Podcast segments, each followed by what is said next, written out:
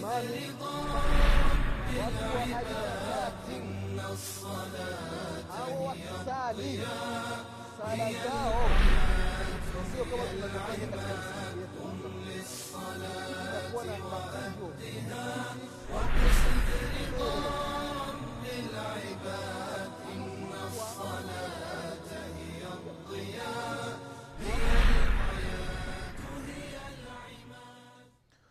بسم الله الرحمن الرحيم. الحمد لله رب العالمين. وأشهد أن لا إله إلا الله ولي الصالحين. وأشهد أن محمدا عبده ورسوله.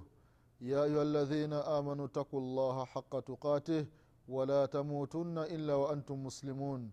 أما بعد فإن أصدق الحديث كلام الله وخير الهدي هدي محمد صلى الله عليه وسلم وشر الأمور محدثاتها وكل محدثه بدعه وكل بدعه ضلاله وكل ضلاله في النار عباد الله رحمكم الله اوصيكم ونفسي بتقوى الله فقد فاز المتقون ndugu zangu katika iman ndugu zangu waislamu ndugu zangu waumini baada ya kumshukuru allah subhanahu wa taala allah ambaye ametuwafikisha kukutana mara nyingine katika kipindi hiki tunamshukuru mwenyezi mungu subhanahu wa taala. Si kwa ujanja wetu wala kwa matakwa yetu bali ni kwa mapenzi ya mwenyezi mungu subhanahu wa taala.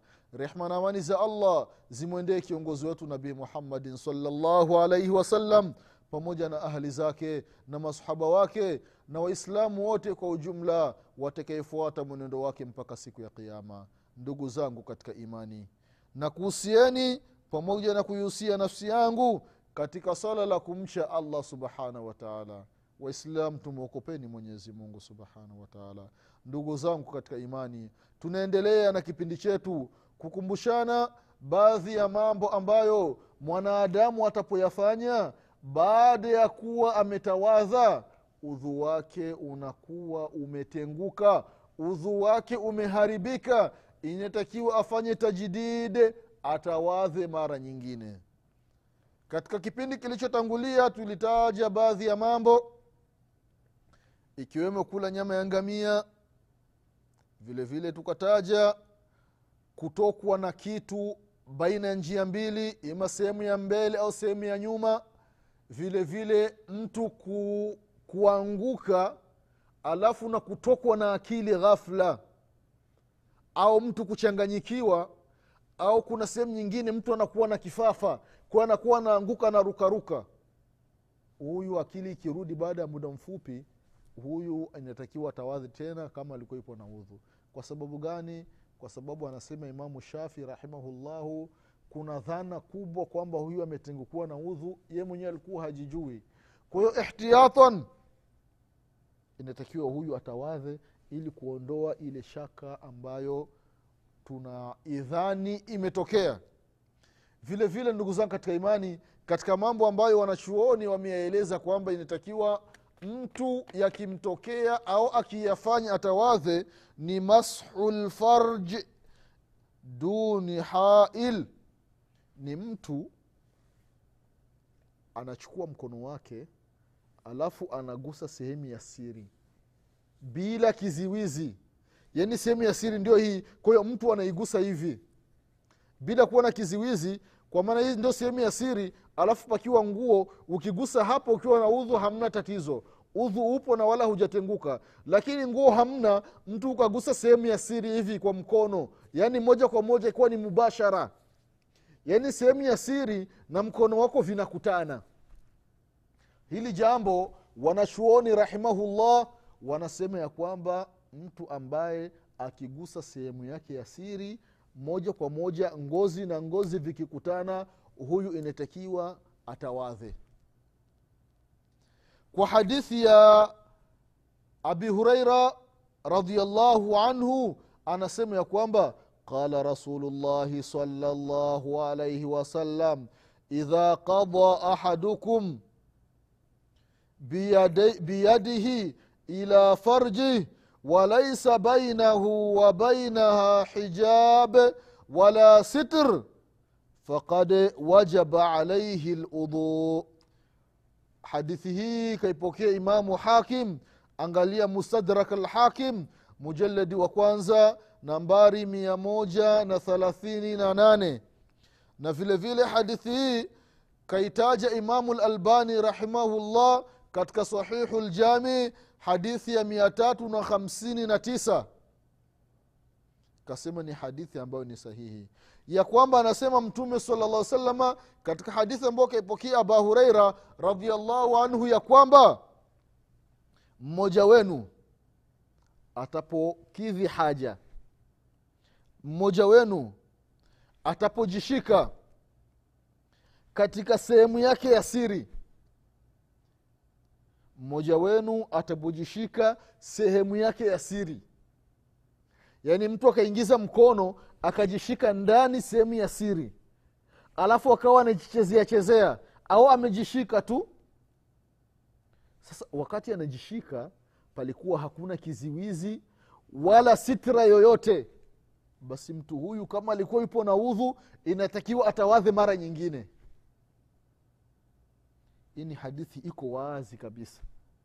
Kwa maana yule ambaye atakayechezea utupu wake atakayechezea farji yake alafu bila kiziwizi inatakiwa huyu atawadhe akiwa yupo na udhu. Hivi ndivyo alivyosema mtume muhammadin salllahu alaihi wasalama katika hadithi ambayo kaipokea sahaba mtukufu abdurahman ibnu sakhari addausi alyamani radiallahu anhu waardah vile vile ndugu zao katika imani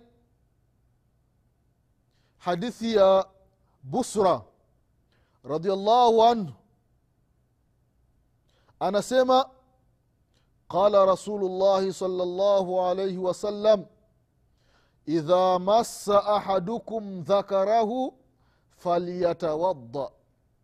Hadithi kaipokea imamu tirmidhi katika sunani yake mujaledi wa kwanza nambari kumi na saba nambari kumi na nane na akasema hadithun hasanun sahih.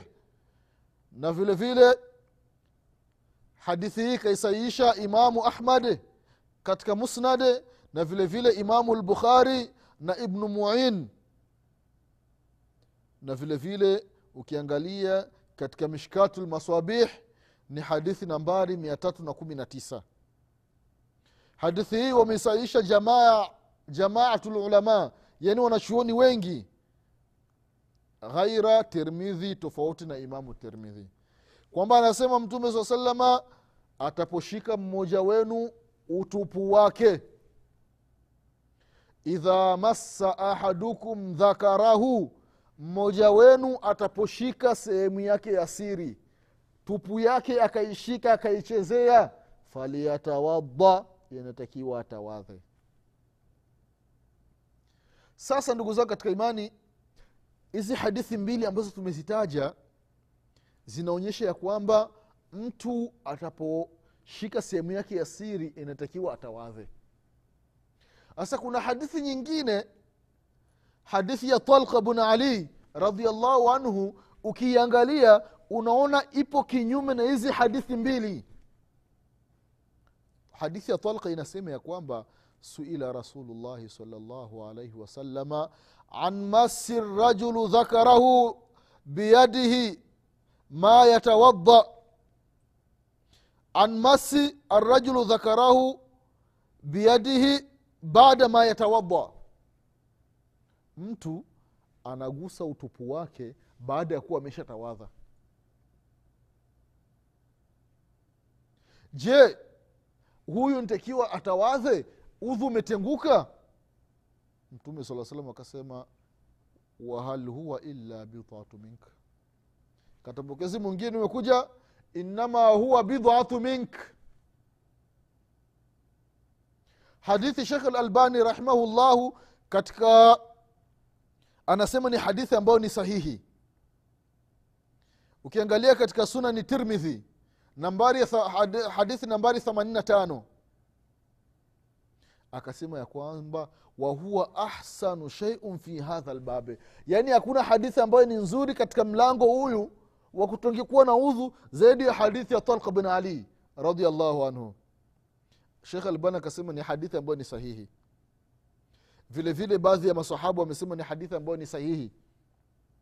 Kwamba mtu ambaye hadithi inasema kwamba mtume saa salama ameulizwa je mtu ambaye akigusa utupu wake udhu upo udhu haupo.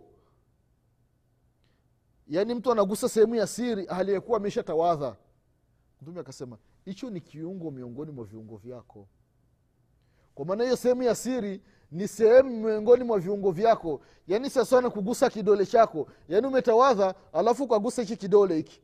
Udhu umetenguka udhu ujatenguka vile vile akasema mtume saa salama mtu ukigusa sehemu ya siri aliyokuwa umetawadha ni kwamba udhu bado upo si kiungo hicho hiyo sehemu ya siri si moja miongoni mwa viungo kwa sababu gani udhu utenguke? Kwa hiyo hadithi inapingana na zile hadithi za mwanzo. Hii hadithi ya kwamba mtu ukigusa sehemu ya siri udhu bado upo baadhi wanachuoni mfano masahaba ibn masudi radiallahu anhu anasema mtu akigusa sehemu yake ya siri hali yakuwa ametawadha udhu upo. Amar bnu yasir radiallahu anhuma. Sema mtu akigusa sehemu yake ya siri hali yakuwa ametawadha udhu upo. Vile vile katika imamu ahmad bn hambali rahimahullah yeye ametofautisha na vile vile shekhu lislami rahimahullahu na vile vile shekhe lalbani rahimahullah wamesema ya kwamba yani katika kuzifanyia jamu. Sababu baadhi ya wanachuoni wanasema ya kwamba hizi hadithi mtu ambaye akishika sehemu yake ya siri udhu umetenguka zinafuta hadithi ya talqa bin ali. Kwamba ile hadithi ya talqa bin ali ni hadithi ambayo ni mansukh yani imefutwa. Wengine wakasema hapana hizi hadithi zote ni sahihi na hakuna ambaye imefuta nyingine. Wengine wakafanya jamu akiwemo shekhu lalbani rahimahullahu na vile vile shekhu lislam bn taimia rahimahullah na baadhi ya wanachuoni akiwemo imam ahmadi rahimahullah. Ya kwamba ikiwa mtu atajishika sehemu ya siri kwa ajili ya kujikuna umeingiza mkono wako mpaka sehemu ya siri ukaigusa ile sehemu ya siri. Umeigusa lakini ni kwa ajili palikuwa pana kuwasha unajikuna. Wanasema udhu upo. Udhu haujatenguka. Kwa kutumia hadithi ya talqa bin ali. Ama hadithi ya aba huraira radiallahu anhu na hadithi ya busra. Wanasema ya kwamba ikiwa mtu atagusa sehemu yake ya siri kwa matamanio. Yaani unajigusa alafu unakuwa unajichezea chezea kwa matamanio. Udhu utakuwa haupo. Ndio wakafanya jamu wakaziunganisha hizi hadithi mbili kwa kutumia hii njia. Kwa maana yule ambaye anagusa sehemu yake ya siri kwa matamanio anaji- anajichezea chezea ili asikie raha awe anafanya taladhudhi yaani anasikia raha kuchezea utupu wake. Huyu hana udhu lakini yule ambaye atakuwa anajikuna kama kiungo pamemwacha anajikuna huyu udhu utakuwa upo. Wallahu alam sahihi wa mambo haya.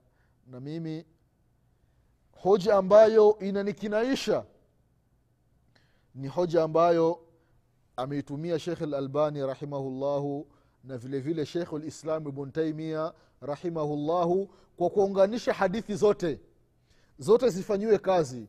Kwa maana mtu ambaye akijikuna sehemu ya siri yaani ngozi na ngozi vimekutana panamuwasha anajikuna huyu akiwa anafanya hiki kitendo cha kujikuna hali ya kuwa ipo na udhu udhu wake utakuwa upo.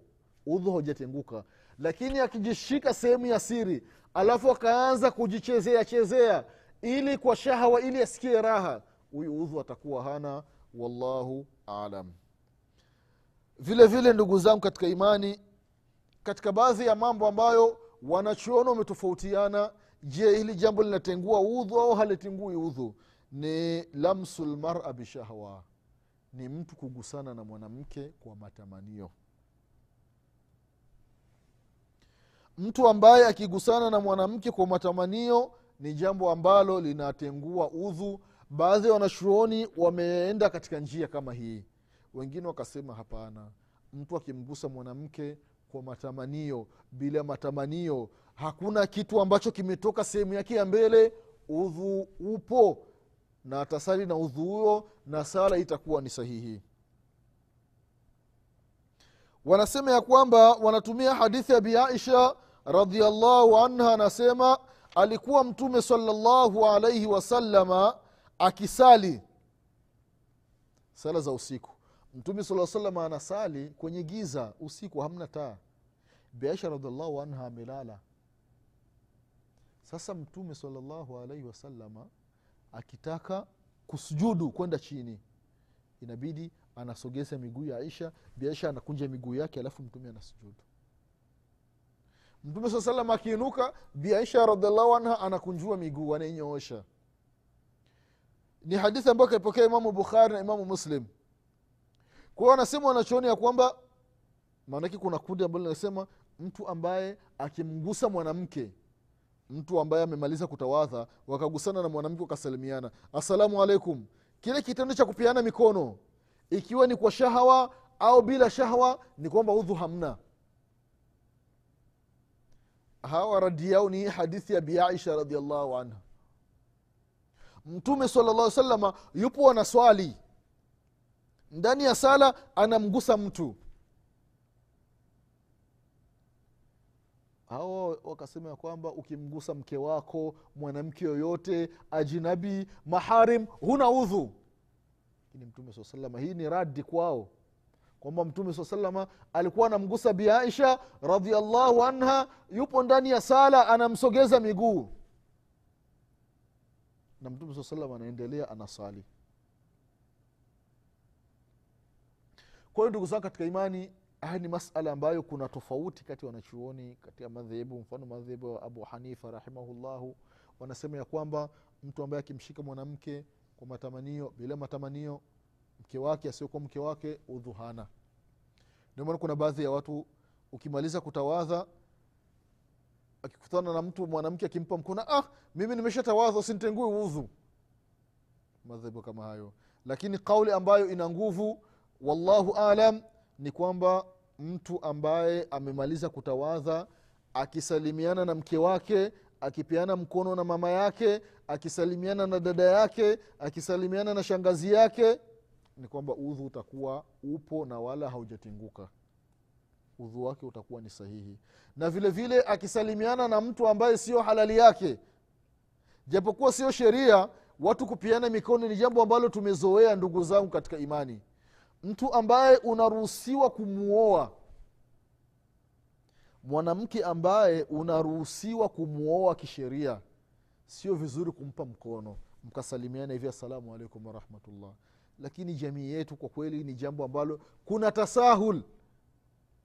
Yaani ni jambo ambalo yani inaonekana ni jambo la kawaida. Yaani imefikia baadhi ya sehemu. Mfano maeneo ya rwanda kigali au mji wa rwanda kwa ujumla yaani mwanamke na mwanamume ajnabi kukutana na kupigana busu yani ndio kusalimiana yani ni jambo la kawaida. Na mme wake yupo hapo amesimama ndio wanasalimiana. Kwenye shabu hili wanapeana jambo la kawaida. Haya mambo hayafai ndugu zangu katika imani. Japokuwa ni mazoea watu wamezoea lakini upande wa sheria haifai au watu wanakutana wana, wana wanapeana mikono.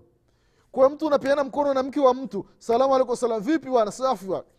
Yanaanza maneno ah mkono wako umekuwa ni mlaini bana sijui unakula nini bana yanaanza maswali ah, na mambo ya mzee si mchezo naona umekuwa mwili ni softi softi umekuwa laini kama nini. Maneno ya ajabu ajabu. Yote nini imesababisha? Kwa mkono. Chanzo ni mkono kwayo ndugu zangu katika imani jambo la mwanamke na mwanamume ambaye anaruhusiwa kumwoa ni makosa kukumbatiana au kupigana busu au kupeana mikono ni jambo ambalo halifai. Japokuwa tumelizoea ndugu zao katika imani na nchi ambazo tunaishi ni nchi ambazo zina mfumo wa kikafiri. Uganda kenya tanzania burundi kongo rwanda na nchi nyingine za kiafrika na za kimagharibi. Ni kwamba ni jambo ambalo limekuwa ni jambo la kawaida. Lakini upande wa sheria ya dini yetu ya kiislam ndugu zangu katika imani ni jambo ambalo halifai. Anasema mtume muhammadin salllahu alaihi wasallam ya kwamba mmoja wenu kumpa mkono mwanamke.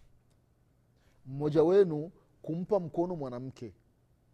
Yaani ni, ni afadhali ni bora kwake asimame sehemu alafu walete minshar walete msumeno. Halafu ule msumeno wauweke katikati ya kichwa chake halafu waanze kukata. Wanamkata vipande viwili. Kipande kimoja kinaanguka huku kingine kinaanguka huku. Kufanywa kufanyiwa hiki kitendo ni bora kwake kuliko kumpa mkono mwanamke ambaye sio halali wake ni mambo ambayo ni khatiri ni mambo ya hatari ndugu zangu katika imani. Ni mambo mazito katika sheria ya kiislamu. Kwa sababu gani mtume saa salam anasema yote? Ili wala takrabu zina. Yani mtu ajichunge asiyekurubi ile zina. Kwa sababu mnapopeana mikono basi mengine yatafuata. Kuna mikono ya watu wengine inakuwa na smaku. Yaani kuna shoti fulani hivi inapatikana. Yaani mtu unampa mkono basi ule mkono kuna mishipa fulani inapeleka katika nafsi katika akili. Ah, mwanamke mkono wake ndio ulivyo hivi. Ah, mkono mzuri. Nini? Mambo yanaanza kidogo kidogo. Huku ndio kukurubia zina huku. Sasa haya mambo mtume saa salam akayakataza haifai. Kwayo ndugu zangu katika imani mtu imetokea amekutana na mwanamke wakasalimiana alikuwa iko na udhu kauli ambayo ina nguvu wallahu alam ni kwamba udhu utakuwa bado upo na haujatenguka na kama ni kusali basi atasali na udhu wake. Vile vile baadhi ya wanawake anapokutana na mwanamume ambaye ni maharimu yake a, ni ajnabi anaruhusiwa kumwoa sasa wakati wa kusalimiana unakuta mwanamke anaweka mkono wake kwenye nguo anaweka mkono wake kwenye nguo alafu ndio anapeana mikono hivi. Ni jambo ambalo vile vile halifai. Sheria imekataza imekataza. Tusifanye ujanja ujanja. Hila hila. Kama walivyokuwa wakifanya mayahudi alaihim lainullah mwenyezi mungu subhanahu wataala awalaani kwa ujanja ujanja ambao walikuwa wanatumia katika dini. Mungu akiwa- kitu fulani wanafanya hila. Mungu aliwakataza wasivue siku ya jumamosi. Wenyewe kuwa wanafanya ijumaa wanaweka mitego yao kwenye maji. Samaki zinaingia jumamosi ya wavui jumapili wanaenda wanachukua ile mitego. Wasema ah, mungu ametukataza siku ya jumamosi. Sasa sisi tumeweka mitego shabaka siku ya ijumaa. Wanafanya hila kutokana na hila yao mwenyezi mungu subhanahu wa taala akawajalia akawageuza qiradatan walkhanazir mangedere wakawa ni manguruwe. Kwa sababu gani? Kwa sababu wamefanya hila katika dini yao. Kwa hiyo ndugu zangu katika imani hili jambo la mwanamke au mtu ambaye amemaliza kutawadha akipeana mkono na mtu ni kwamba udhu utakuwa bado upo katika kauli ambayo ina nguvu. Wallahu alam vile vile ndugu zangu katika imani imethibiti kwa mtume saa salam alikuwa akimaliza kutawadha anaenda biaisha radiallahu anha anamtana ndevu anamtana nywele. Wakati mwingine anambusu mke wake. Na busu nitakiwa mdomo ukutani pamoja na shavu. Sasa anafanya hivyo na anaenda kutawadha na anasali na ule ule udhu. Ni kwamba udhu unakuwa bado upo. Kwa kauli ya kwamba mwanamke anatengua udhu ni kauli ambayo haina nguvu sana lakini ihtiyata mwanamume nitakiwa au mwislam ajiepushe na hilo jambo. Kwa hiyo annahu idha amana rajul mara khuruju aya saile fala takdhuha vile vile hata kuna wakati mtu amemaliza kutawadha yupo na mke wake wanachezeana wanakumbatiana wanashikana shikana. Wezekana mtu ameweza kutawadha anaenda kwa mke wake anamshika sehemu ya matiti kwenye maziwa. Sasa ikiwa kama hakuna chochote ambacho kitatoka katika farji kwamba kuna maji maji yatatoka basi udhu utakuwa bado upo na mtu atasali na huyo udhu. Lakini kama kuna majimaji yatatoka basi udhu utakuwa umetenguka na mwislam inatakiwa akitaka kusali aanze tena kutawadha. Kwayo ndugu zangu katika imani hayo ni mambo ambayo mwislamu akiyafanya basi udhu wake unatenguka.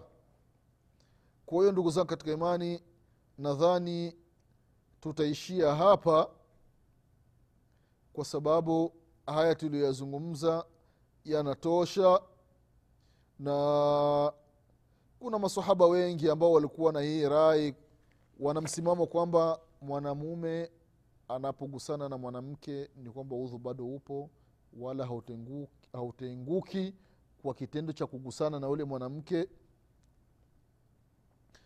Mfano madhehebu kama haya ni madhehebu ya ali bin abi talibi radiallahu anhu sema ya kwamba mtu akigusana na mwanamke udhi hautenguki ibn abasi radiallahu anhuma asema mtu akigusana na mwanamke udhu hautenguki wa ata wa tawusi na vile vile abu hanifa katika baadhi ya riwaya na vile vile sufiani thauri na baadhi ya watu wengine. Kwa hiyo haya ndio masala ambayo wanachuoni wameyazungumza. Kwa hiyo ndugu zangu waislamu kwa haya machache tutaishia hapa. Tunamwomba mwenyezi mungu subhanahu wa atujalie kila la kheri. Haya ambayo tumeyataja mwenyezi mungu subhanahu wa taala ajalie tuyafanyie kazi. Tunamwomba mwenyezi mungu subhanahu wa taala atusamee madhambi yetu. Mwenyezi mungu subhanahu wa atuepushe na mabalaa hapa duniani na kaburini na misukusuku ya siku ya kiama tuomba mwenyezi mungu subhanahu wa atupe kila la kheri duniani na akhira mwenyezi mungu subhanahu wataala atupe husna lkhatima subhana rabika rabi lizati ama yasifun wasalamun ala lmursalina walhamdulillahi rabi lalamin wassalamu alaikum warahmatullahi wabarakatuh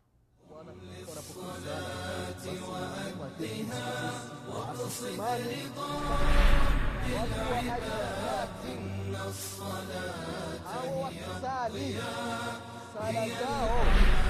kama tunavyofanya هي misikiti للصلاة وأدها وقصد رضاك